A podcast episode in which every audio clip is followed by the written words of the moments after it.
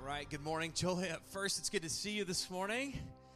Hey, if you would, would you stand with me for the reading of God's word we find in John 14? John's gospel comes to us not from a secondhand experience, but it comes from a person who was with Jesus at every point of his life.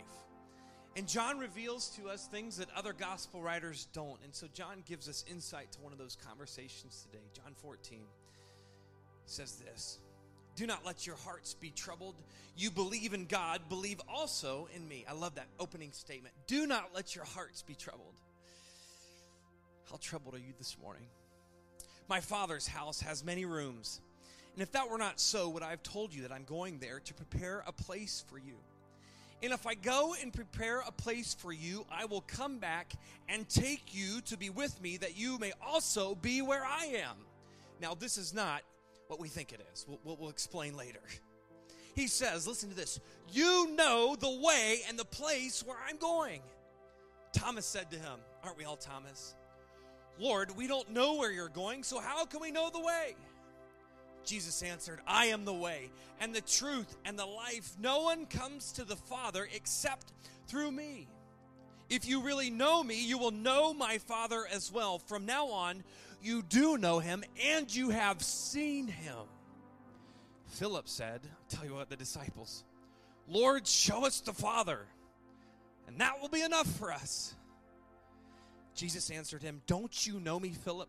Even after I have been among you for such a long time, anyone who has seen me has seen the Father. How can you say, Show us the Father?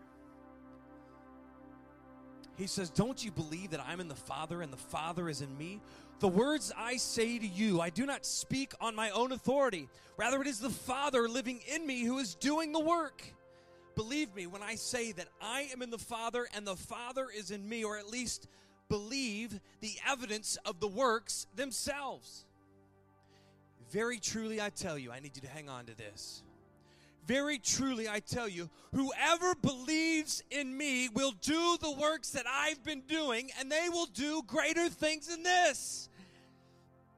Come on, that's good news. You will do greater things than Jesus himself. He says, I will do whatever you ask in my name, so that the Father may be glorified in the Son. You may ask me for anything in my name, and I will do it. Now, let's be clear about the anything. Notice that he says anything that glorifies the Father who is the Son. Do you understand that, right? So, your car that you need may not be something that, that glorifies God at this moment, so that prayer may not be answered. Not that he won't give you one, but but this is God's word to us this morning. This is something that we should be thankful for. See, we we're in this series of believe this morning, and we've we've gone through three weeks where we said believing is peaceful, believing is going against the grain, and believing is engaging the good. And this week we're going to continue that journey and believe this morning. Would you pray for me as we begin? Lord, we give thanks. We honor your, your presence. We acknowledge your presence among us this morning. Would you open our hearts and our minds to, to the beautiful words that you speak to us, even when we question you? Would you give us life this morning? May we receive the good news and may we be moved by your words. In Jesus' name we pray. Amen. Amen. Y'all may be seated.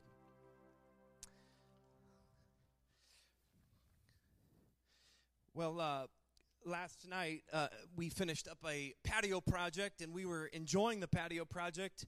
And we noticed, Janelle noticed, well, we've got a, a robin that is nesting uh, in our spouting, and it had its little babies. If you, I don't know what you call rob, robinettes, I, I, don't know what you call them, but uh, but the robin was flying back and forth, and in, in, about the 15, 20 minutes we were sitting there, the, the robin probably made 15 or 20 trips.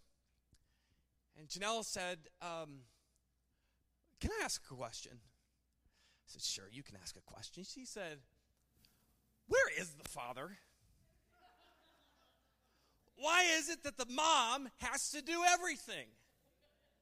And I said, Well, boys will be boys. Do you really need to answer that question?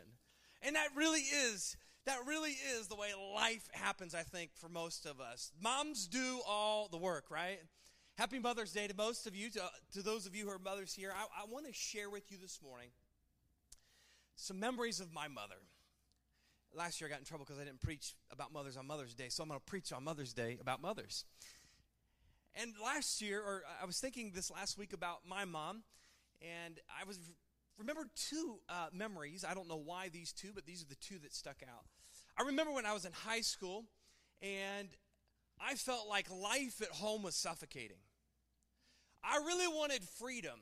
And so, I mean, rebellion was like roosting within my soul. And, and I decided that I would be rebellious. And so, what did I? I moved out. I moved out of the house. Now, I was a rebel. I moved out for an entire week. Watch out now. Like a big slumber party. Moved out for a whole week. And you see, I thought I would find freedom in something that was carefree, and what I found was a world that was unconcerned. A world that was unconcerned with my well being and my well upbringing. And it didn't take long before I came running home, crying my face off because it wasn't a good week. And I remember my mom, who had every right to come upstairs and say, You are a dummy, and just beat me over the head with a shoe. I remember my mom came up and she sat on my bed. And she said, Son, can you just help me understand what you're going through? And I'll never forget I mistook my, my mother's care for something else. And in that moment, I realized how much she loved me. And I told her everything that I probably shouldn't have said. And she didn't tell me how bad I was. She didn't spank me, if they do that in high school. But she simply listened to me and cared for me in that moment. And I'll never forget that. I'll never forget this other moment. My, my brother and my dad and I came home from uh, an event, and we walked in the back door of the house. And at our house, you would walk in the door and make a right and go up about three stairs into the kitchen. And I'll never remember, we didn't even make it past the door, and we turned right, and there was my mom holding my seventh month old sister, lifeless body, in her hands. And I remember, I remember in that moment, this image will be ingrained in my mind forever my mom holding this little baby, this little infant, just limp as can be. And I remember they called a babysitter, and I remember peering out the screen door, and I watched as my mom and dad got in the ambulance and they loaded this little baby, my little sister Emily, into the ambulance. The next morning, we, we got up and we ran to my sister's crib, and she wasn't there. And I remember we ran to my parents' room. And I'll never forget how they explained to us, to three kids under the age of five, five, four, and two at the time, that their little sister who had Down syndrome had passed away from a heart disease they didn't know about. I promise it won't be this sappy the whole time. But what I remember most about the days and the months after that is other than my sister's funeral, I don't remember seeing my mom weeping and sulking and feeling sorry for herself. She didn't have us fend for ourselves because she didn't have the mental capacity and the physical capability to get her sleepless body out of the bed. She didn't have us fend for ourselves. She didn't say, I don't think I'm going to make meals because I don't feel like it today. I'm not going to meet the demands of three children under the age of five because they don't understand what it's like to have a heart that's broken. I'm not going to cease my care and compassion for my kids just because one of them is deceased. Some of you have been through this. And what I want to acknowledge about my mom and what I want to acknowledge about moms here today is moms are the doers. There are no days off. There isn't a moment to say, I quit. There isn't, I'm going to go to work today and get away from the kids. There isn't that. Now, some of you understand have to do that, but but you are a mom. This is not a title that's handed out at a like candy at a Memorial Day parade. The title of mom is not handed out like a trophy at the end of the soccer season. Mom is what you do. See, I acknowledge this morning that that perhaps some of you here today have had a moment in your life where you were ready, you realized you were not ready to be a mom. There are people in this very sanctuary this morning who have either had an adoption or maybe even had an abortion. And if you are, are some of those people that maybe have had an adoption or abortion because you just you just weren't ready to be a mom, let me just say this to you this morning. At this church, we aren't here to judge you. Because mercy triumphs over judgment. And what we want to do is we want to join you in your journey and we all want to walk alongside you and understand how we can help. That's what we're here for. My other thought, this is a parenthetical thought, those are dangerous. But the other thought I have is this for those of you who may not have liked that last statement and are pro life, are you pro life or are you pro birth? You see, a lot of us are pro life, but we're only pro life up to the point that the baby is born, and then we want nothing to do with supporting that life through their entire existence. So I want to ask you this morning are you pro life or are you pro birth? Just a few thoughts this morning. The beauty of Mother's Day is that mothers embody what we believe. Jesus shows up to us today. He shows up to his disciples and he says, If you believe, you will do the works that I'm doing. Mothers are doers.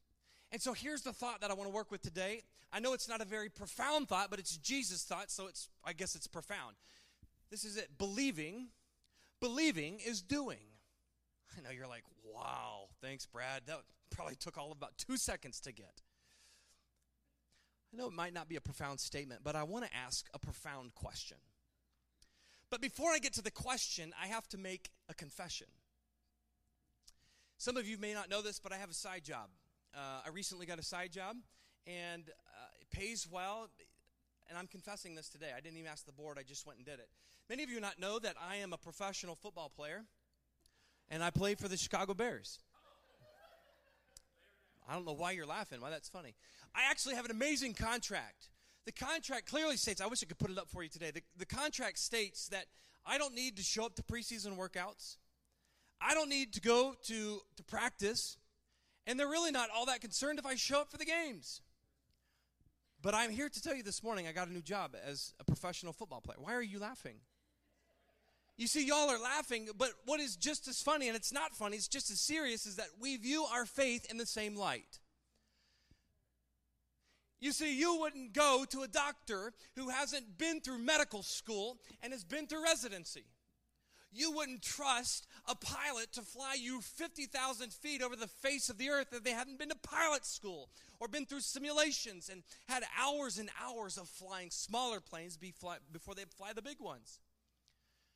I know this seems kind of weird, but you're not really a student if you don't study. Right?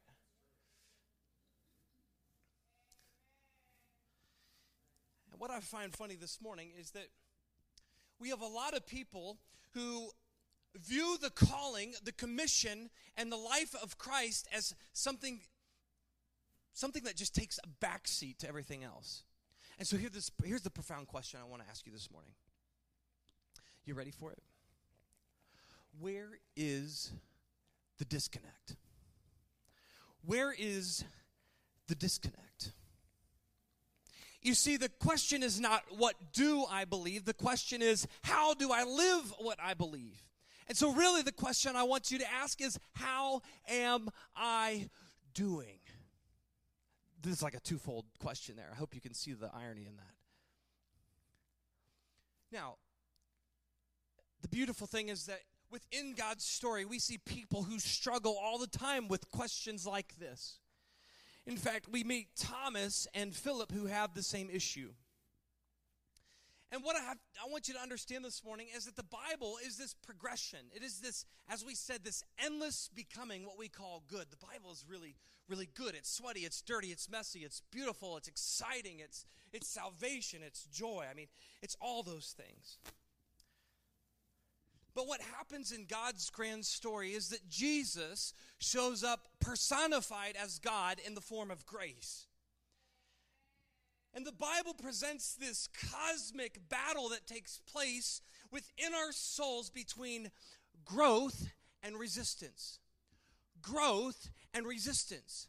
And what we get is this almost like a symphony of melodies and dissonance where we take three steps forward, but then we take two steps back.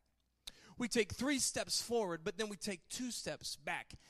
And eventually, three steps in God's story wins out. And Jesus shows up and he says, I am the way, the truth, and the life, and you are to do the way, the truth, and the life. You see, grace shows up where logic breaks down. And for many of us, that doesn't work well in faith. You see, Jesus says a lot of things and he does a lot of things that don't make sense to us. And we look back, we stand back, and we, we try to make sense of it. Why? Why? Why? Why? Can you just bask in the glory of God's grace for a few minutes and not worry about why and truly understand that He's got it under control? But that's the problem for Thomas today. You ever struggled with something Jesus said or did? Thomas is working through this same issue. The problem is not what Jesus is saying to Thomas. The problem is what, what is happening within Thomas. There's a struggle going on here, and he's struggling with the principle of likeness. You can write this down. This is important. The principle of likeness. The principle of likeness goes like this that we will see in others what is deeply seated in our souls. In other words, we will see in others what is actually within us. You ever you ever been around people who hate hate the world? and they think everybody's out to get them? You ever been around people who just absolutely can't stand themselves? They think people are there to hurt them. They're people who are just constantly, constantly making their life miserable. And what do they do? They make everyone else miserable around them. They see the world as hate because that's what's within them. But then there are people who see the world as beauty and good. My father in law is here today. We could have a conversation with somebody, and I'll walk away and say, That guy's ignorant. And he'll say, He has got a great heart. but that's because deep within the soul of my father in law, there is goodness, there is beauty, and he can help, he can't help but see the world that way. And so the problem for Thomas and Philip today is the reason they can't see the Father is because they can't see Jesus within themselves. That was really, really good. You should write that down. Seriously. The problem they can't see the Father and they keep asking, Will you show us the Father? Will you show us the Father? The reason you can't see is because you can't see Jesus within yourself. And what I want us to understand today is that God will remain a mystery to us as long as we don't own up to the likeness and image that you were created in. If you walk away today with anything, hear this own up to the image. Own the image that God has given you. Own the image that He has created you with and for. And that's what Jesus does in this moment. He challenges us. I love Jesus because he really, really gets under. You think I get under people's skin? You should hang out with Jesus. In verse 12, he presents a challenge. He says, Very truly, now hang on those to, to those two words. Very truly, I tell you, very truly, I tell you, whoever believes in me will do, will do the works that I've been doing, and they will be they will do even greater things than this. Now I notice you won't catch it in your Bible, but these words very truly are actually translated Amen. Amen. Now, why would Jesus start a statement with amen, amen, and not end his statement like he was preaching really well, and when he got done, he said, Amen. Why would he start the statement out with, Amen? Amen. Here's what I want us to understand. This is really what, what we are grasping when, when Jesus begins to speak, Amen, Amen. He says this it is about an individual and it is about a community. Hear this. I think we have this on the screen. That will confirm the acceptance of a task allotted by men in the performance of which there is a need of the will of God I know that's a huge definition, but this is really important. It is about an individual and a community that will confirm the acceptance and the performance where there is a need and the will of God. You see, Jesus expresses in the scriptures this morning a need when he says, I'm going to my father's house, and when I get there, I'm going to prepare a place for you. That's the need he presents to us. And what's interesting about this idea of father's house and going to a place is that when Jesus uses these words earlier in John, he's referring to the temple. And you're like, well, who cares? Well, the temple's important back in this time because this was the place where God dwelled on earth. This is the place where the divine met the human. This is where God dwelled among his people. And when you wanted to experience the presence of God, you would find yourself in the temple.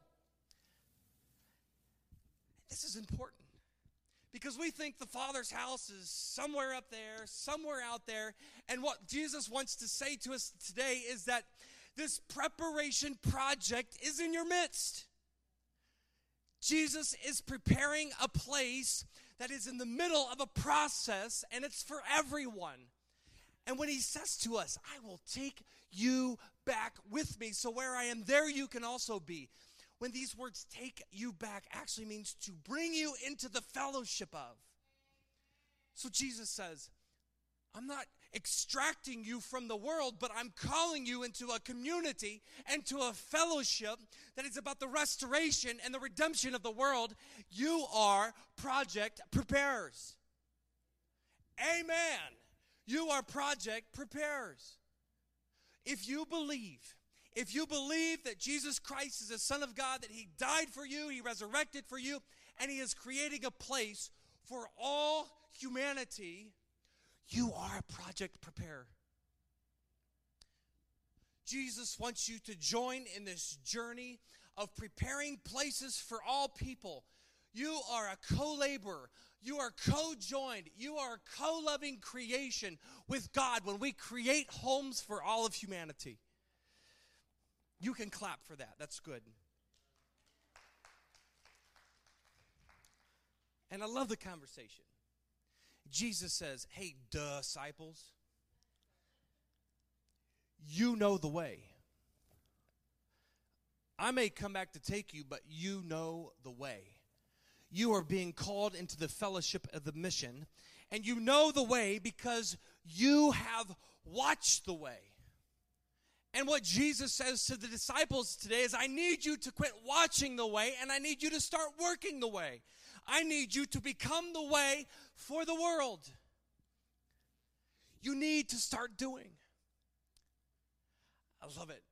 Paul, the Apostle Paul, the former persecutor, not prosecutor, persecutor of Christians, the one who claims that we are saved by faith and not works, says this The only thing that counts Paul wrote this in Galatians. The only thing that counts is faith expressing itself in love. Our mothers have given us a beautiful image of this statement. When mothers are in line with who Jesus is, there is a reciprocation that happens with the kids that they raise. There is a love and a beauty that is unmatched when you look outside into the world. A mother and their child. And they are the embodiment of what it means to believe. Mother is not a title, it's what you do. Christian is not a title, it's what you do. So I know it's not profound, but believing is doing. Believing is, say that with me. Believing is doing. Believing is doing. Can I brag on our church for a minute? Thank you. Doesn't really matter. I have the mic anyway. We've been meeting with our board and we've been going through uh, this book called The Unstoppable Force. In every board meeting, we ask serious questions of our board members and our leaders, and we kind of dissect how our church is doing and where we are. And and I I've noticed a shift in our thinking. And the beauty of it is, we aren't people who pew, we are believers that do. I should be a poet, and I didn't even know it. No, I love it. We are no longer people who pew, we are people that do. And I love that idea because we are now moving out of this idea that this place exists only for us. That the only time we are Christian is when we find our tushies in those yellow seats right there. Last week we had community project and we had 40 people show up. Now 40 seems like a lot, but I'm looking out here and there are more than 40 today. But we had 40 people who said, "You know what? God has changed my life and so I will participate in the mission and the redemption of his world." So I will go pick up trash because we are stewards of God's good creation.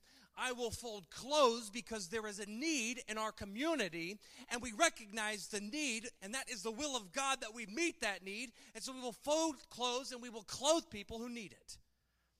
40 people showed up to do that. Amen. That's, that's the whole point there. Amen. We, we as a community accepted the mission that God has for this world and we met the need. We are meeting needs. That's what we do. But there's still a problem. It's only 40 people. I mean, I, I don't I don't know how many people actually go to the church here, roughly around 200 or so it's funny, we had 225 on Easter, and everybody's like, Where'd all these people come from? Well, if you came to church every week, there'd be 225 people here. We didn't have a lot of visitors, we had a lot of people that just go to our church. But 40 out of 200 is not a lot. So I want to ask you this question How are you invested?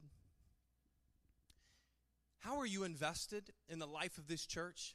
How are you invested as a Christian? How are you doing? There's that question again. You see, we have a we have a value here of invest that we will use our time, our gifts, and our talents to, to invest in others and help restore people into the image of God. But the reality is, we, we have this dichotomy that's happening in our church. We are growing numerically, but not monetarily. They're actually going in opposite directions. And I know that we might have the perception here that, that we have a lot of pastors that are paid. We have very few that are paid. We have a lot of people that just volunteer their time. And you have to understand that, that the, I've never preached about money since I've been here. Not once, because I hate it. I hate talking about it. But I hate to say it, but we, we have to be invested. See, we want to meet the needs of our community. We want to help pay people's bills when they come in and they need help. We want to clothe people. We want to feed people. We want to do projects in the community, those projects that we are a part of community. But yet, the funds are not there. And so I'm asking you today if you have not been invested monetarily, now's the time. And I don't like doing this on Mother's Day, but I'm just saying, we can't continue to support the community around us. We can't meet the needs if we don't have people who give. There are about 10 to 12 top givers in this church that support the entire thing. And again, there are more than 12 of you here today. There are some of you who think that this is the only time that I come to church. Can I just say, we have so many places that we need your gifts. This is where it's more important. We need your gifts and your talents. We, we are raising up, we have anywhere from 40 to 50 kids on church on Sunday. We need people who are willing to invest in our kids. We need people that are willing to invest in our teenagers and our students. We need people to use their gifts for the good of our community. So, my question again what Paul says is the only thing that counts is your faith expressing itself in love. Where are you working? Where are you doing? And the last question I want to leave you with is Will you get invested? We don't do this alone. As we said earlier, we do this as a body and a community and a church. Will you get invested? And will you be part of what we are doing? These amazing things that are happening in and through our church that are reaching lost people. Lost people. We've had eight people come to Christ in the last three months. That's more than we had all last year. eight people. Your investment is needed. Whether you mentor, whether you give, whether you share, whatever it is, we need you. This morning, we, we participate in a practice as we do every week. And part of the doing is allowing God to shape us by the very things that we do here. As we like to say, you are what you eat. And when you come before this beautiful table that's prepared for you and you eat from the grace of God, we truly believe that this is what God is molding and shaping you into is a beautiful image of God's grace. So this is this is not just a, a, table that sits here, it's a table that sends people. When you come and receive, you're then called to move out. That this this meal sends us. This meal has mission to it. This meal calls us to do. So when you come forward this morning as you eat, may it be a reminder not only of God's love and forgiveness for you, but this meal is a mission. Let me pray for you. Lord, we give you honor, we give you praise, we give you thanks that we have the opportunity to set the beautiful table that you have called us, each of us, to. That everyone is invited into this moment to eat from your goodness and your grace and your glory and your love. I pray that you would mold us and shape us into people who are doers. May we be the example of our mothers today. We give thanks for moms. We give thanks that they they raise the future, but they also raise the present. We pray that you would embolden them and strengthen them, that you would continue to give them courage to to live the life of a mother. We submit these elements to you and we submit this moment to you. In Jesus' name, amen.